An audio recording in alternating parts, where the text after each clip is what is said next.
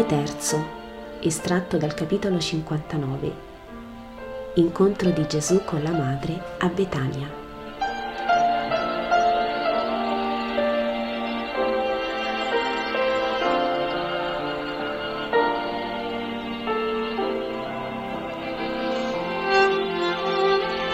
Gesù con i suoi compagni è sollecito verso la città di Lazzaro e non vi è ancora entrato che viene riconosciuto e volontarie staffette corrono in tutti i sensi ad avvertire della sua venuta.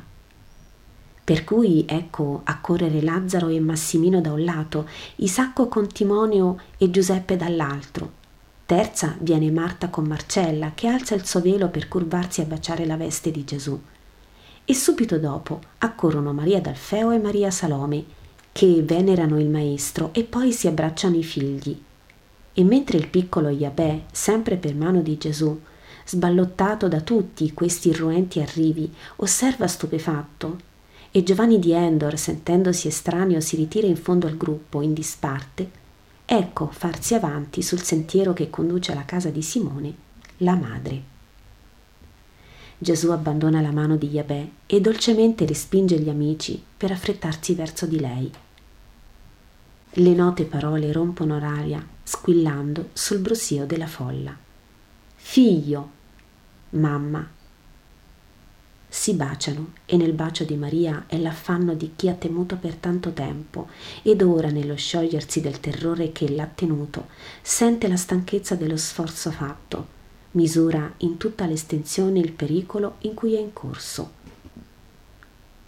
Gesù la carezza, lui che comprende e dice Oltre il mio angelo avevo il tuo madre a vegliarmi, non poteva accadermi nulla di male. Ne sia data lode al Signore, ma ho tanto sofferto. Volevo venire più sollecito, ma ho dovuto fare altra via per ubbidire a te. E bene fu perché il tuo comando, madre mia, come sempre è fiorito in bene. Oh, la tua obbedienza, figlio, il tuo comando sapiente, madre. Si sorridono come due innamorati. Ma è possibile che questa donna sia madre di quest'uomo? Dove sono i sedici anni di differenza? La freschezza e la grazia del volto e del corpo virginale fanno di Maria la sorella del suo figlio che è nella pienezza della sua bellissima virilità. Non mi chiedi perché è fiorito in bene? chiede Gesù sempre sorridendo. So che il mio Gesù non mi tiene nascosto nulla. Mamma cara, la bacia ancora. La gente si è tenuta lontano qualche metro e mostra di non osservare la scena. Ma scommetto che non ce n'è uno di tutti questi occhi che pare guardino altrove che non sbirci la dolce scena. Quello che guarda più di tutti è Yabè, che Gesù ha lasciato andare quando è corso ad abbracciare sua madre e che è rimasto solo, perché nell'affollarsi delle domande e delle risposte l'attenzione è distratta dal povero bambino. Guarda, guarda, poi chi nel capo lotta con il pianto, ma infine non ce la fa e scoppia in pianto, gemendo. Mamma, mamma,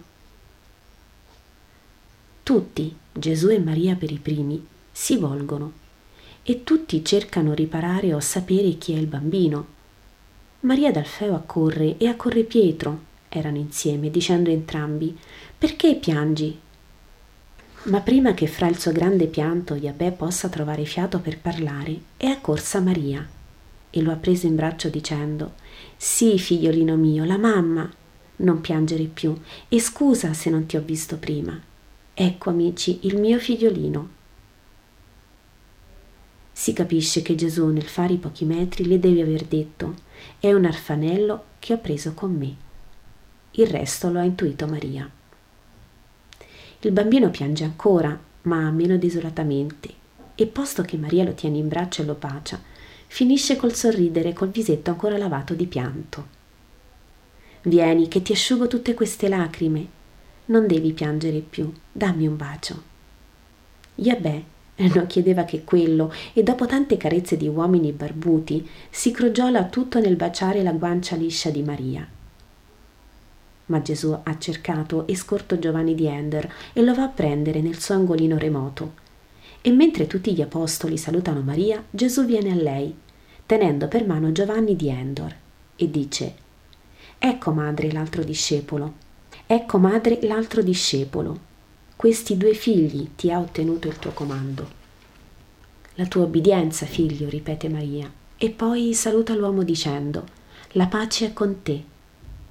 L'uomo, il rude, inquieto uomo di Endor, che tanto si è già mutato da quel mattino in cui il capriccio dell'Iscariota ha portato Gesù a Endor, finisce di spogliarsi del suo passato mentre si inchina a Maria. Io credo sia così, tanto il volto che si rialza dopo il profondo inchino appare sereno, veramente pacificato. Si avviano tutti verso la casa di Simone, Maria con abbei in braccio, Gesù tenendo per mano Giovanni di Endor e poi, intorno e dietro, Lazzaro e Maria, gli apostoli con Massimino, Isacco, Giuseppe, Timonio. Entrano nella casa sulla cui soglia il vecchio servo di Simone venera Gesù e il suo padrone. La pace a te, Giuseppe, e a questa casa, dice Gesù, alzando la mano a benedire, dopo averla posata sulla testa bianca del vecchio servitore. Lazzaro e Marta, dopo la prima gioia, sono un poco tristi e Gesù chiede, perché amici? Perché tu non sei con noi e perché tutti vengono a te meno l'anima che vorremmo fosse tua. Fortificate pazienza, speranza e preghiera e poi io sono con voi.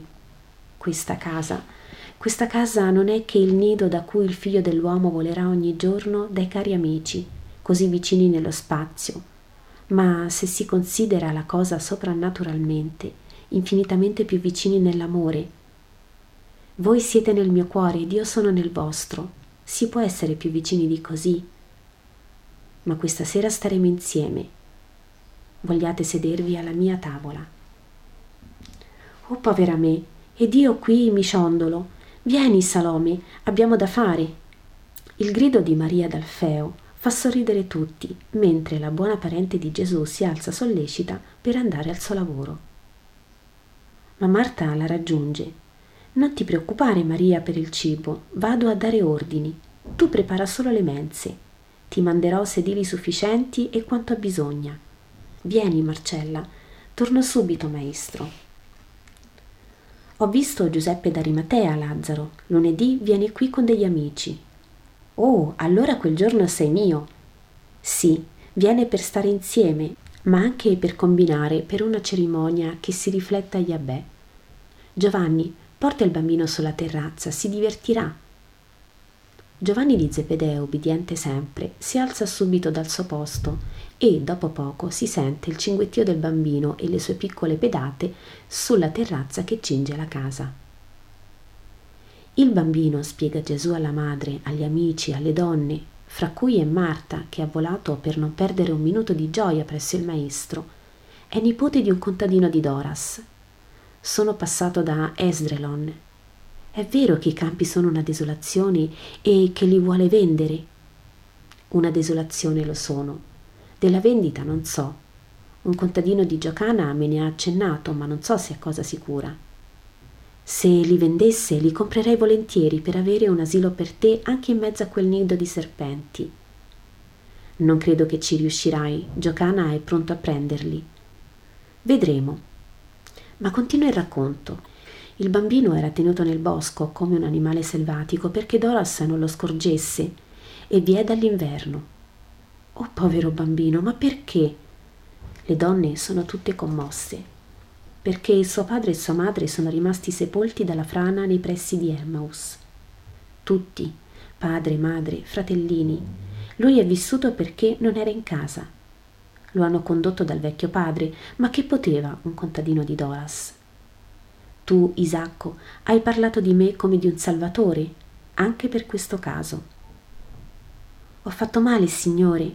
chiede umilmente Isacco.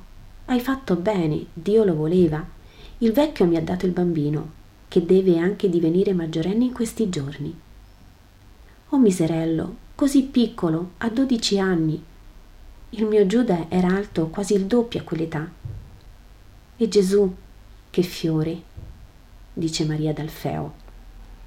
E Salome, anche i miei figli erano ben più forti. Marta mormora, veramente è ben piccino, credevo non avesse ancora dieci anni. Eh, la fame è brutta e la deve avere fatta da quando fu al mondo. Ora poi, cosa gli doveva dare il vecchio se là si muore tutti di fame, dice Pietro. Sì, ha molto sofferto, ma è molto buono e intelligente. L'ho preso per consolare il vecchio e il bambino. Lo adotti? chiede Lazzaro. No, non posso. Allora lo prendo io. Pietro si vede dileguare la speranza e ha un gemito vero e proprio. Signore, tutto a lui. Gesù sorride. Lazzaro, tu hai già tanto e te ne sono grato ma questo bambino non te lo posso confidare. È il nostro bambino, di tutti noi, la gioia degli apostoli e del Maestro. Inoltre qui crescerebbe fra il fasto, io gli voglio fare dono del mio manto regale, l'onesta povertà, quella che il figlio dell'uomo volle per sé, per poter avvicinare tutte le più grandi miserie senza mortificare nessuno. Tu hai avuto anche di recente un mio dono, Ah sì, il vecchio patriarca e sua figlia, molto attiva la donna e il vecchio molto buono. Dove sono ora, voglio dire, in quale luogo? Ma qui a Betania ti pare che volessi allontanare la benedizione che tu mi mandavi? La donna è al lino, ci vogliono mani leggere ed esperte per quel lavoro. Il vecchio, posto che vuole proprio lavorare, l'ho messo agli alveari. Ieri, vero sorella, aveva la lunga barba tutta d'oro le api sciamando si erano attaccate tutte a quel barbone che egli parlava loro come a tante figlie. È felice. Lo credo che tu sia benedetto, dice Gesù. Grazie, maestro. Ma quel bambino ti costerà? Mi permetterai almeno? Ci penso io alla sua veste di festa, strilla Pietro. Ridono tutti per l'impulsività del grido.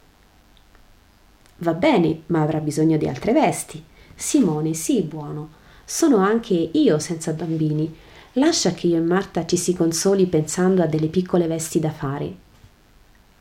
Pietro, così pregato, si commuove subito e dice Le vesti sì, ma la veste per mercoledì la prendo io. Me l'ha promesso il maestro e ha detto che andrò con la madre ad acquistarla domani. Pietro dice tutto per paura di qualche mutazione in suo sfavore. Gesù sorride e dice sì, madre, ti prego di andare domani con Simone, altrimenti quest'uomo mi muore d'affanno. Lo consiglierai nella scelta. Io ho detto veste rossa e cintura verde, starà molto bene, meglio che con quel colore che ha ora. Rosso andrà molto bene, anche Gesù era vestito di rosso. Ma io direi che starebbe meglio sul rosso una cintura rossa, o almeno ricamata in rosso, dice dolcemente Maria. Io dicevo così perché vedo che Giuda, che è Bruno, sta molto bene con quelle strisce verdi sull'abito rosso. Ma queste non sono verdi, amico, ride l'Iscariota. No, e che colore è allora? Questo colore è detto vena d'agata. E che vuoi che ne sappia io? Mi pareva verde, l'ho visto anche sulle foglie. Maria Santissima interviene benigna. Simone ha ragione, è il colore esatto che prendono le foglie alle prime acque di Tistri. Ecco, e siccome le foglie sono verdi, io dicevo che era verde, termina contento Pietro. La Soave ha messo pace e gioia anche in questa piccola cosa. Chiamate il piccino, prega Maria, e il bambino accorre subito insieme a Giovanni. Come ti chiami? chiede Maria accarezzandolo. Sono Ero Yabè, ma ora aspetto il nome. Lo aspetti? Sì, Yabè vuole un nome che voglia dire che io l'ho salvato. Tu lo cercherai, madre, un nome d'amore e di salvezza. Maria pensa e poi dice: Marzian, tu sei la piccola stilla nel mare dei salvati di Gesù. Ti piace?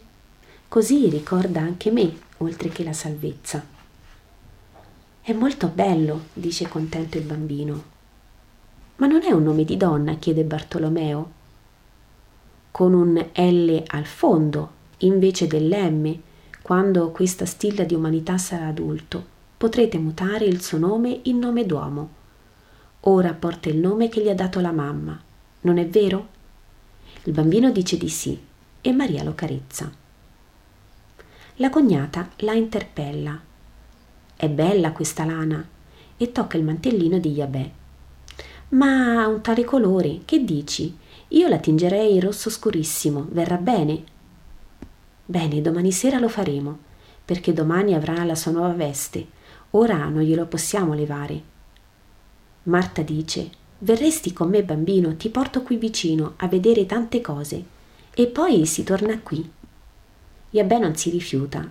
Non rifiuta me niente, ma pare un poco spaurito ad andare con la donna quasi sconosciuta. Dice timido e gentile: Potrebbe venire con me Giovanni? Ma certo, se ne vanno e nella loro assenza le conversazioni continuano fra i vari gruppi. Isacco racconta quanto ha potuto sapere del Battista. C'è chi lo dice in Macheronte o chi a Tiberiade. I discepoli non sono ancora tornati. Ma non lo avevano seguito. Sì, ma presso dopo i catturatori traversarono il fiume col prigioniero e non si sa se poi sono risaliti al lago o scesi a Macheronte. Giovanni, Mattia e Simeone si sono sguinzagliati per sapere e non lo abbandoneranno certo.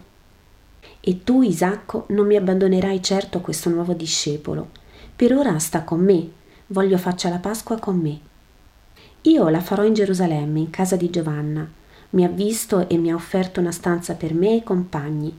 Vengono tutti quest'anno e saremo con Gionata. Anche quelli del Libano, anche ma non potranno forse venire discepoli di Giovanni. Vengono quelli di Giocana, lo sai? Davvero, starò alla porta presso i sacerdoti che immolano, li vedrò e li porterò con me. Attendili proprio per l'ultima ora, non hanno che tempo misurato, ma hanno l'agnello. Io pure, splendido, me lo ha dato Lazzaro. Immoleremo questo e l'altro, il loro, servirà loro per il ritorno. Rientra nel frattempo Marta con Giovanni e il bambino, in una piccola veste di lino bianco con una sovraveste rossa. Sul braccio ha un mantello pure rosso. Li riconosci, Lazzaro? Vedi che tutto serve? I due fratelli si sorridono. Gesù dice: Io ti ringrazio, Marta. Oh Signore mio, ho la malattia di conservare tutto. L'ho ereditata dalla mia madre. Ho ancora molte vesti di mio fratello care perché toccate dalla madre. Ogni tanto ne levo un capo per qualche bambino. Ora li darò a Marziam. Sono un poco lunghe, ma si possono rimborsare. Lazzaro, divenuto maggiorenne, non le volle più. Un bel capriccio, tutt'affatto da pargolo. E l'ebbe vinta perché mia madre adorava il suo Lazzaro. La sorella lo carezza con amore e Lazzaro ne prende la bellissima mano, la bacia e dice e tu no? Si sorridono. È una provvidenza questa, osservano in molti. Sì, il mio capriccio ha fatto del bene. Forse mi sarà perdonato per questo. La cena è pronta e ognuno va al suo posto. È notte fonda quando Gesù può parlare in pace con la madre. Sono saliti sulla terrazza e seduti su un sedile l'uno presso l'altra, con la mano nella mano, si parlano e si ascoltano. Prima è Gesù che narra le cose avvenute, poi è Maria che dice Figlio, dopo la tua partenza, subito dopo, è venuta da me una donna. Ti cercava una grande miseria e una grande redenzione.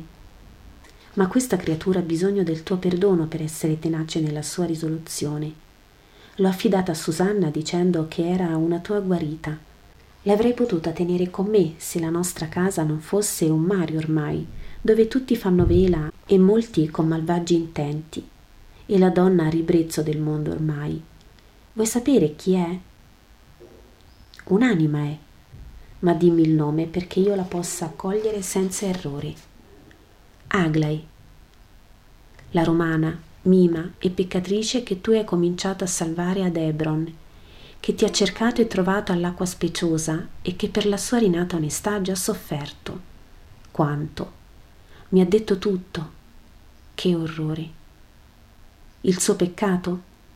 Sì, questo e direi più ancora che orrore è il mondo. O figlio mio, diffida dei farisei di Cafarnao, di questa infelice si volevano servire per nuocerti, anche di questa. Lo so, madre, dov'è Aglai? Giungerà con Susanna avanti la Pasqua. Va bene, io le parlerò. Sarò qui ogni sera e, meno quella pasquale che consacrerò alla famiglia, l'attenderò. Non hai che da trattenerla se viene. È una grande redezione, lo hai detto, e così spontanea. In verità ti dico che in pochi cuori il mio seme attecchì con la forza con cui attecchì su questo terreno infelice. E dopo ne aiutò la crescita fino a completa formazione Andrea. Sì, me lo ha detto. Madre, che hai provato avvicinando quella rovina? Ribrezzo e gioia. Mi pareva di essere sull'orlo di un abisso d'inferno, ma insieme mi sentivo trasportare nell'azzurro come sei Dio mio Gesù quando compi di questi miracoli. Restano zitti sotto le stelle luminosissime, zitti, amandosi e riposandosi, l'uno nell'amore dell'altro.